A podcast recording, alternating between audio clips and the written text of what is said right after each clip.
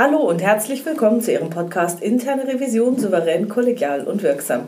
Hier ist Silvia Puhani und ich freue mich, dass Sie wieder dabei sind. Heute habe ich Sonja Mittermair im Interview. Herzlich willkommen, Sonja. Hallo. Bitte stell dich doch mal kurz vor. Ja, mein Name ist Sonja Mittermair. Ich bin Gestalttherapeutin, leite Heldenreisen, bin Tanztherapeutin und systemischer Gestaltcoach. Kannst du kurz erklären, was Gestalttherapie ist, weil ich nicht weiß, ob jeder mit dem Begriff was anfangen kann. Gestalttherapie hat sich entwickelt aus der Psychoanalyse, basiert sozusagen auf der humanistischen Therapie, die entwickelt worden ist von Perls. Und das ist ein Schüler wieder gewesen von C G Jung. Also immer eine Weiterentwicklung, dass die Therapeuten gemerkt haben, dass es ganz wichtig ist, auch viel in Kontakt zu sein und nicht nur dem Patienten zu sagen, welche Störung derjenige hat, sondern dass der Kontakt an sich heilsam ist. Die Beziehung zwischen Therapeutin und Klientin. Und wie bist du da drauf gekommen? Ich meine, das ist ja jetzt nicht so wie, ich mache eine Banklehre oder ich werde Industriekaufmann oder ich studiere irgendwas.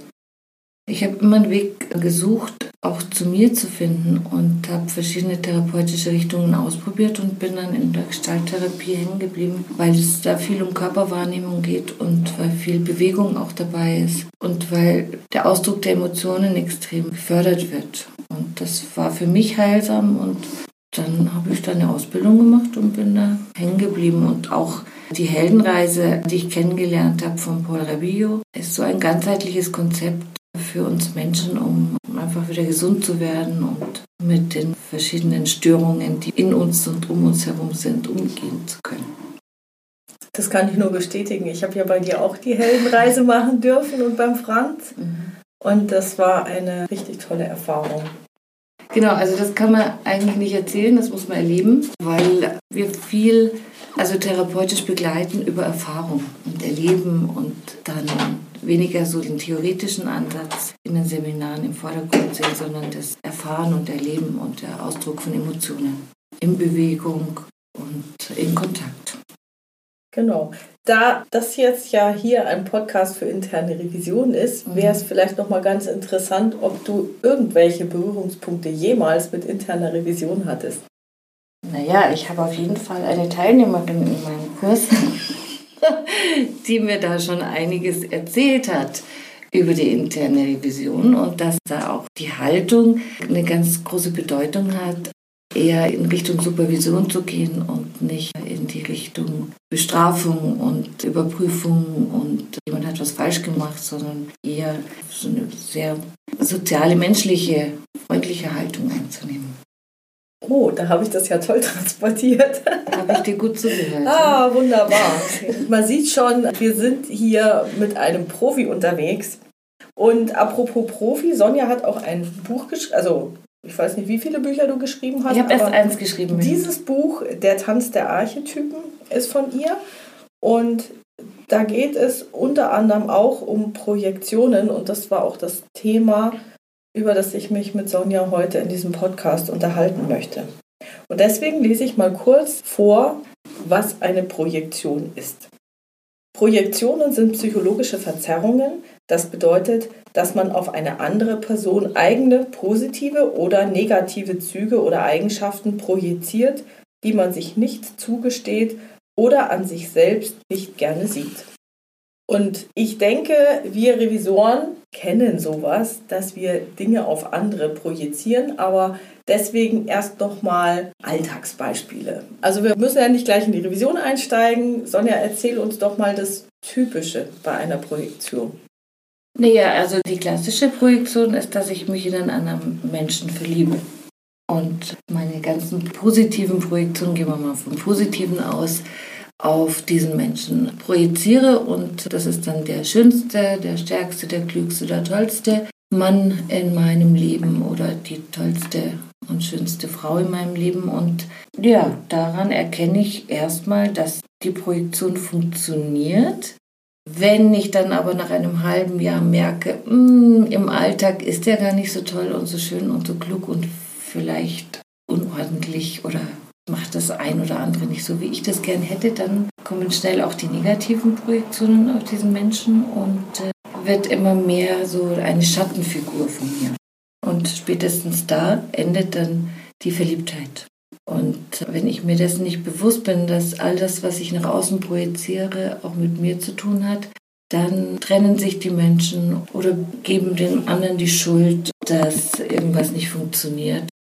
Ja, also es ist leichter, alles nach außen zu projizieren, sowohl positiv als auch negativ, als selbst die Verantwortung da zu übernehmen für das eigene Handeln und das eigene Dasein. Ja, es ist ja Projektion, ja, ein bisschen abstrakter Begriff.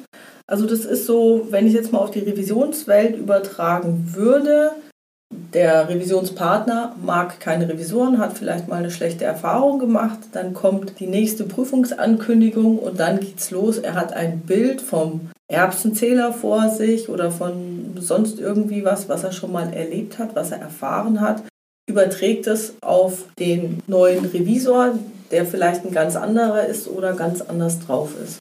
Ja, sobald Überprüfungen sind, kommen auch so alte Ängste, tauchen auf, die man auch in der Schule erlebt hat, ja, wo es einfach auch darum geht, Leistung zu erbringen, und wenn die nicht erbracht wird, dann kriegt man die Note sechs oder wird halt sehr stark kontrolliert, oder es geht halt vor allen Dingen immer um die Defizite, ja, und das in unserer Gesellschaft ist nicht so, dass das, was man gut gemacht hat, besonders wertgeschätzt wird, sondern man muss immer noch besser werden, und dann kann es sein, dass der Mensch sich dann, wenn er überprüft wird, schnell unter Druck gesetzt fühlt. Und das hat dann aber eigentlich mit der Situation nichts mehr zu tun, sondern das sind dann die Erfahrungen, die aus der Biografie kommen. Also angenommen, ich mache überhaupt nichts Schlimmes und jemand anders projiziert etwas auf mich. Also zum Beispiel der Revisionspartner denkt, oh Gott, jetzt kommt der Erbsenzähler. Mhm. Hast du da irgendwelche Tipps, was man machen kann, dass man das irgendwie abmildern kann? Also, dass der Revisor irgendwie das Gespräch so bahnen kann, dass der andere vielleicht von seiner Projektion, ja, wenn er sie erst gar nicht bekommt, wäre es schön, oder dass das irgendwie abgemildert werden kann. Naja, da geht es schon mal darum, kann ich überhaupt Menschen in die Augen schauen? Mhm. Oder atme ich weiter, wenn ich in Kontakt gehe mit jemandem? Mhm. Und wie natürlich bin ich im Kontakt, dass der andere sich auch angenommen und wertgeschätzt fühlt, allein schon als Mensch, jetzt mal unabhängig davon, was jeder für einen Beruf hat. Ja, dass einfach so eine angenehme Atmosphäre entsteht. Also das heißt, wenn ich jetzt sage, im Business-Kontext, klar, sich vorstellen, ein bisschen was von sich auch erzählen, Smalltalk, versuchen Gemeinsamkeiten zu haben oder auch klar zu machen, wofür man steht als Revisor, was einem wichtig ist oder nicht wichtig ist, gerade wenn man sich noch nicht so kennt. Also genau. Ich meine, klar, wenn man sich jetzt das zehnte Mal begegnet, dann ist das, glaube ich, was anderes, als wenn das eben und dass man halt ist. Ja, und dass man halt vor allen Dingen dem anderen nichts Böses will. Mhm. Und, sondern dass man einfach schaut, wie sich die Lage entweder verbessern kann oder was man tun kann, um zusammenzuarbeiten. Mhm. Also eher so eine Zusammenarbeit und nicht so ein hierarchisches Setting. Mhm. Ja, okay. Ich denke, das hilft schon. Das sind sehr hilfreiche, tolle Tipps von dir. Wenn ich jetzt umgekehrt in die Rolle des Revisors gehe, der dann in den Revisionspartner, den Vertriebler sieht, der sich um keine Kontrollen schert oder den Schlamper oder den Nichtschecker oder die, was weiß ich, was es noch so alles gibt. Was würde ich denn dann machen? Also, dass mir das als Revisor nicht passiert. Oder kann ich mich dabei irgendwie ertappen, dass ich das ja merke? So? Natürlich, also es ist ja nicht so, dass wir nicht solche Gedanken hätten. Die sind ja nicht nur gut. Wir haben immer unsere Projektionen, Übertragungen und Schatten in unserem Rucksack. Und wenn ich zum Beispiel als Frau, so wie du jetzt, in die Arbeit gehe und kontrollieren soll, und ich habe gerade eine ziemlich schlechte Erfahrung vielleicht mit meinem Partner gehabt oder gerade Streit, und dann komme ich dann da sozusagen in den Beruf und sehe jemanden, der meinem Partner ähnlich sieht, dann könnte es sein, dass der was abkriegt, was gar nichts mit dem zu tun hat, weil, mhm. weil dir nicht bewusst ist, dass das mit dem Menschen, der dir da gegenüber sitzt oder steht, nichts zu tun hat. Mhm. Also es ist wichtig, immer wieder so seine eigenen Geschichten zu überprüfen, über sich selber nachzudenken und dann auch zu hören, was kommt aus meinem Mund raus. Also wirklich auch die eigene Kommunikation zu überprüfen. Ja, je sauberer ich kommuniziere, umso, in der Sprache ist auch viel Projektion, umso klarer kann die Beziehung sein zwischen den beiden Menschen, die sich da begegnen. Und da, glaube ich, ist auch wichtig, dass alles zusammenpasst. Mhm. Also, dass die Körperhaltung, Mimik, Gestik mhm. zu den Worten mhm. zusammenpassen, damit es auch richtig so als Wumms-Einheit klar genau. ist. Man nennt es ja in der Therapie auch die Präsenz. Ne? Mhm. Also, so an der eigenen Präsenz zu arbeiten, das hat ja nicht nur berufliche Vorteile, sondern auch private Vorteile. Ich meine, ein Betrieb ist ja auch nichts anderes wie eine Familie. Und da eine gute Atmosphäre zu schaffen zwischen den Arbeitskollegen, das ist einfach das A und O für, meine ich jetzt, vor allen Dingen die Firmen in der Zukunft. Dieses alte Muster von Strafe und Bedrohung und Angst machen, damit der andere funktioniert, das sind alte Systeme und es ist gut, das zu hinterfragen. Mhm, das glaube ich auch. Jetzt ist vorhin der Begriff Schatten gefallen. Was ist denn ein Schatten? Wenn ich in der Sonne gehe, dann werfe ich immer einen Schatten. Also es gibt immer das Licht und es gibt den Schatten. Und wenn ich mich umdrehe, dann sehe ich meinen Schatten aber nicht, weil der Schatten immer hinter mir ist, wenn die Sonne auf mich strahlt. Und das ist genau der Punkt, dass ich eben viele Dinge leider unbewusst, sonst müssen wir uns damit nicht beschäftigen, projiziere auf andere Leute, was sehr viel mit mir selbst zu tun hat. Gerade wenn ich mich jetzt mal negativ über andere Leute äußere oder die nicht gut finde, dann ist immer zu überprüfen, was hat das erstmal mit mir zu tun. Und dann diese gesäuberte Sicht auf den Menschen im Sinne von, also entgiftete Sicht auf den Menschen, der mir gegenüber ist.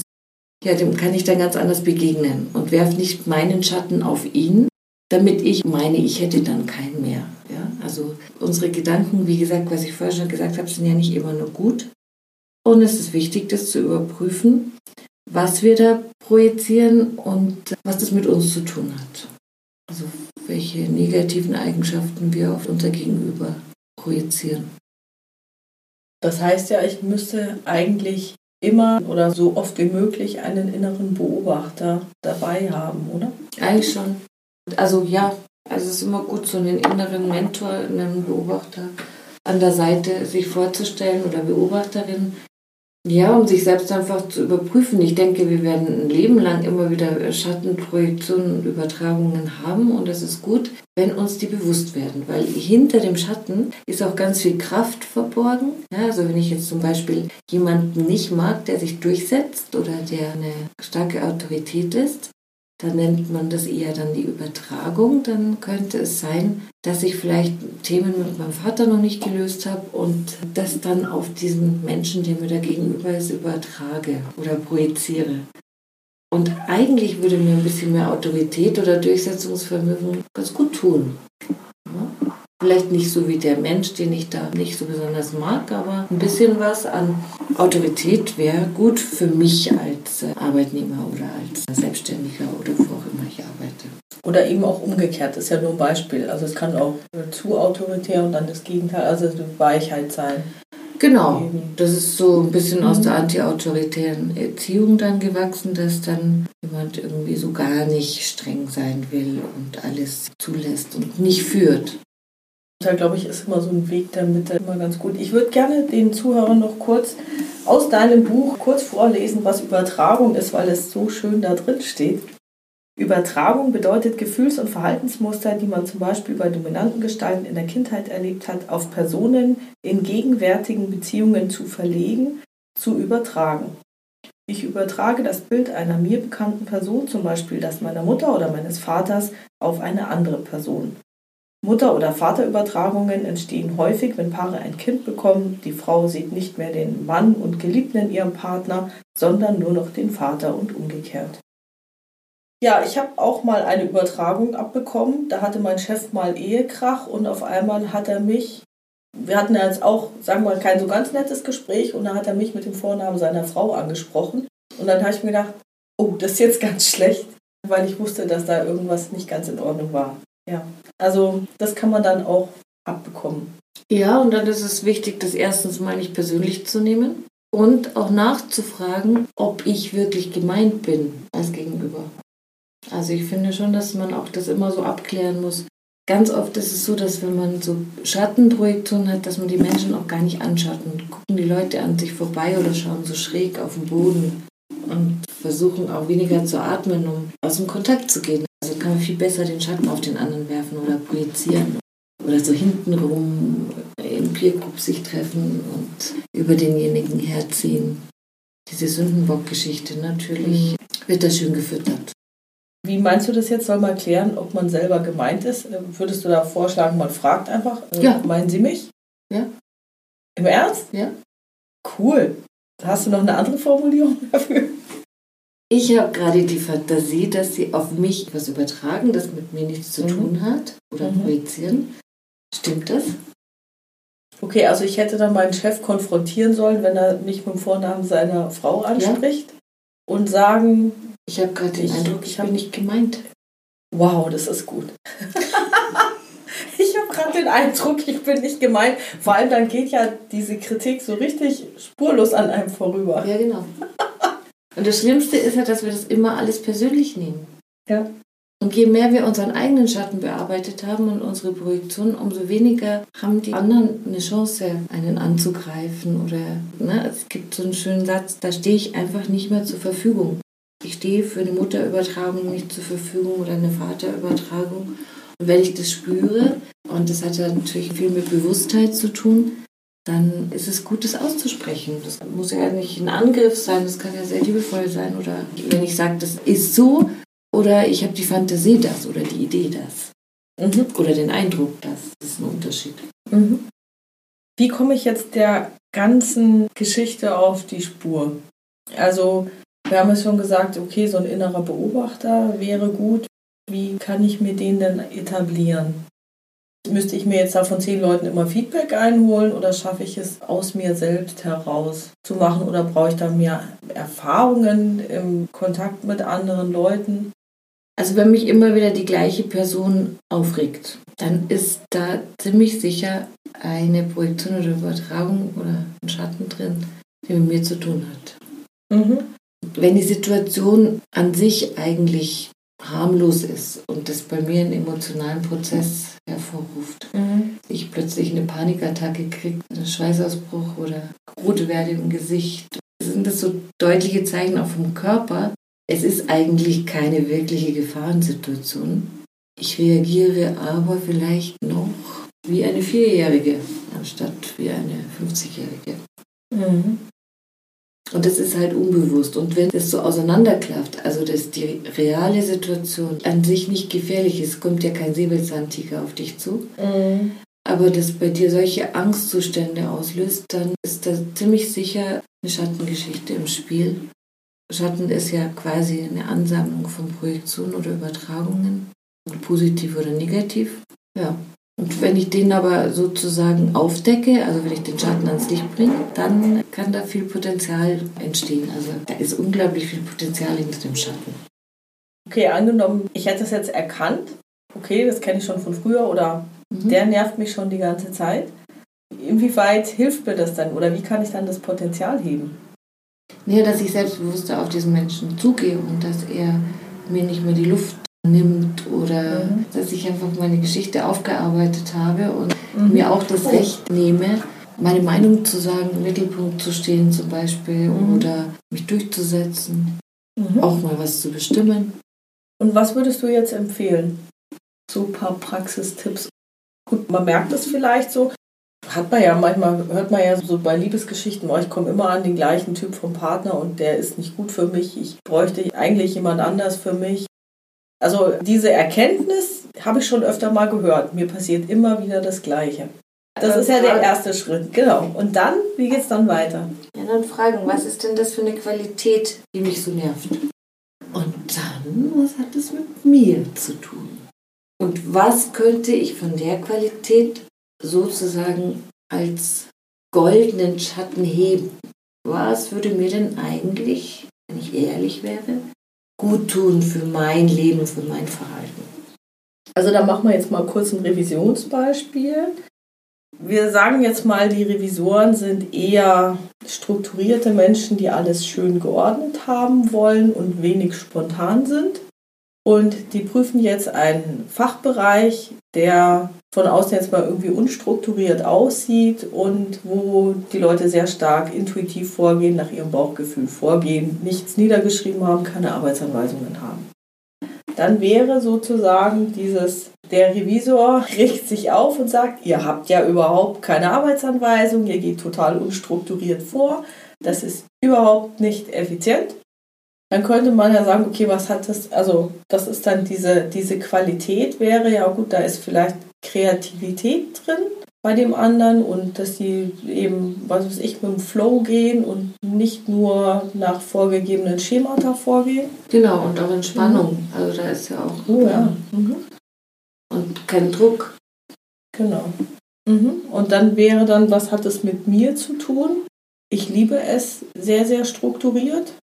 Oder dass eben die Ordnung so wichtig wäre. Ja, ja, das ist ja auch gut. Genau. Also ich mhm. liebe Ordnung und Struktur und ich liebe klare Arbeitsanweisungen mhm. und saubere Arbeit. Also sauber im Sinne von mhm. alles niedergeschrieben. Mhm. Und dann äh, könnte ich halt mal schauen, was passiert, wenn ich da ein bisschen lockerer lasse. Geht dann die Firma zugrunde oder wäre das auch ein Teil, den ich zulassen könnte?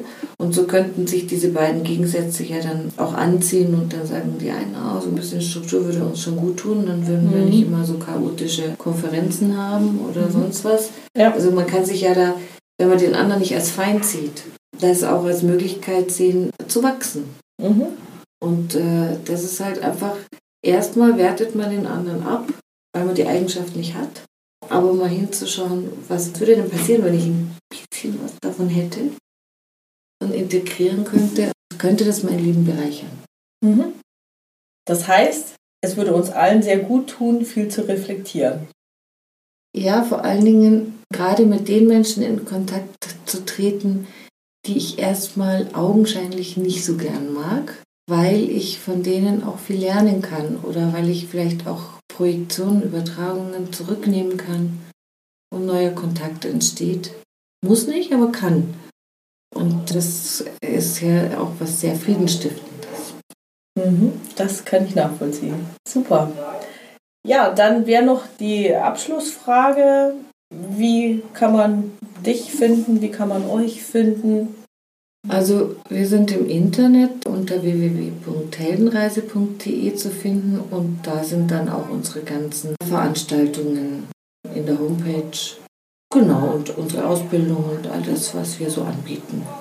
Wie gesagt, ich kann es nur allen ans Herz legen.